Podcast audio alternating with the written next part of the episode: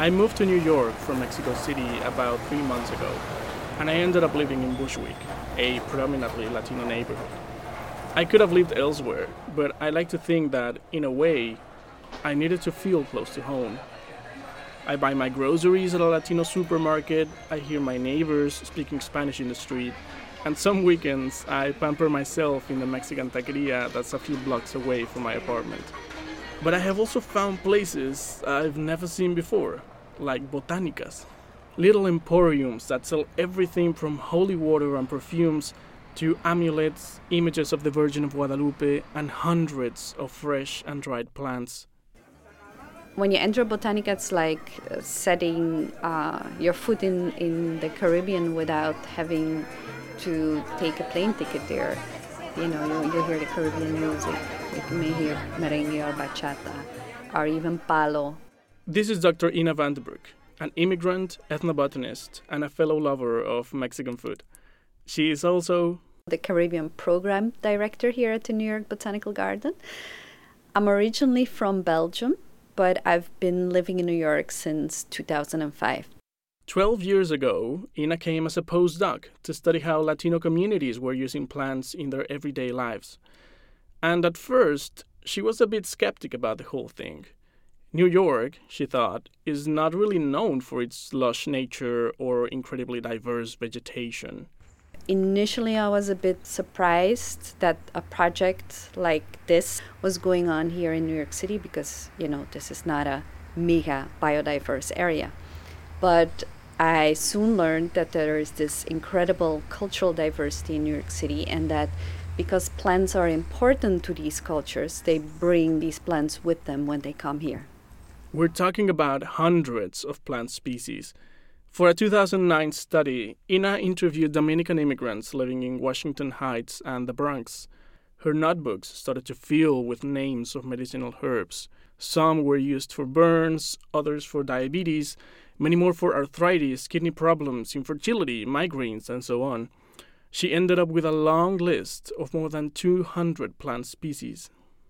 You can't just go to uh, a book and, and link a common name to a scientific name, so you have to collect a plant sample. And where can you find these plants?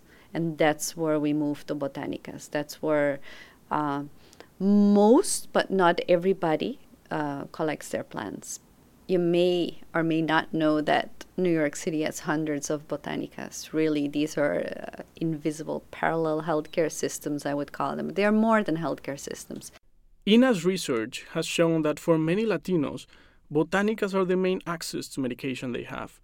Some of them are convinced that herbal remedies work much better than traditional medicine. Others simply cannot afford a visit to the doctor and another group just doesn't feel comfortable speaking in English or sharing their cultural beliefs. The biomedical healthcare systems are failing them. People themselves told me that um, this is not something that I want to talk to my healthcare provider about. And uh, when I ask them, Does your doctor talk to you about the herbs that you take? They say no. And if I ask why, they say, well, I don't want to make my doctor upset about uh, the fact that I'm taking my herbal remedies, but they're important for me. I have faith in them, so I'm using them anyway. So I think that communication gap is very obvious. So Ina decided that it was time to tackle the problem. It wasn't enough to collect and classify plants from New York City's botanicas. She had to change the system from within, and one way to do it was to start with the doctors themselves.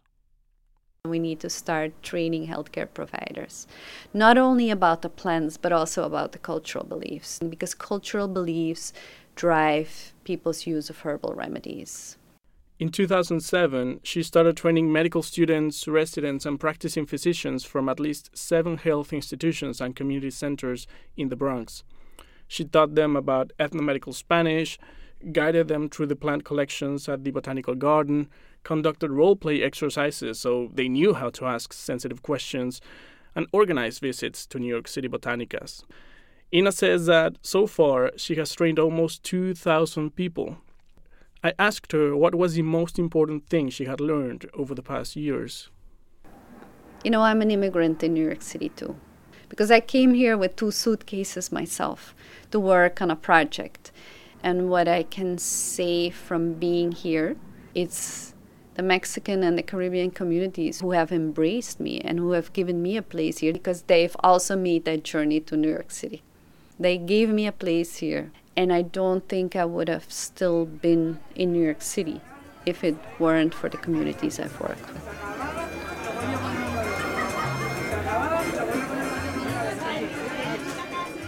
I'm Emiliano Rodriguez Mega, and this is a Scienceline podcast.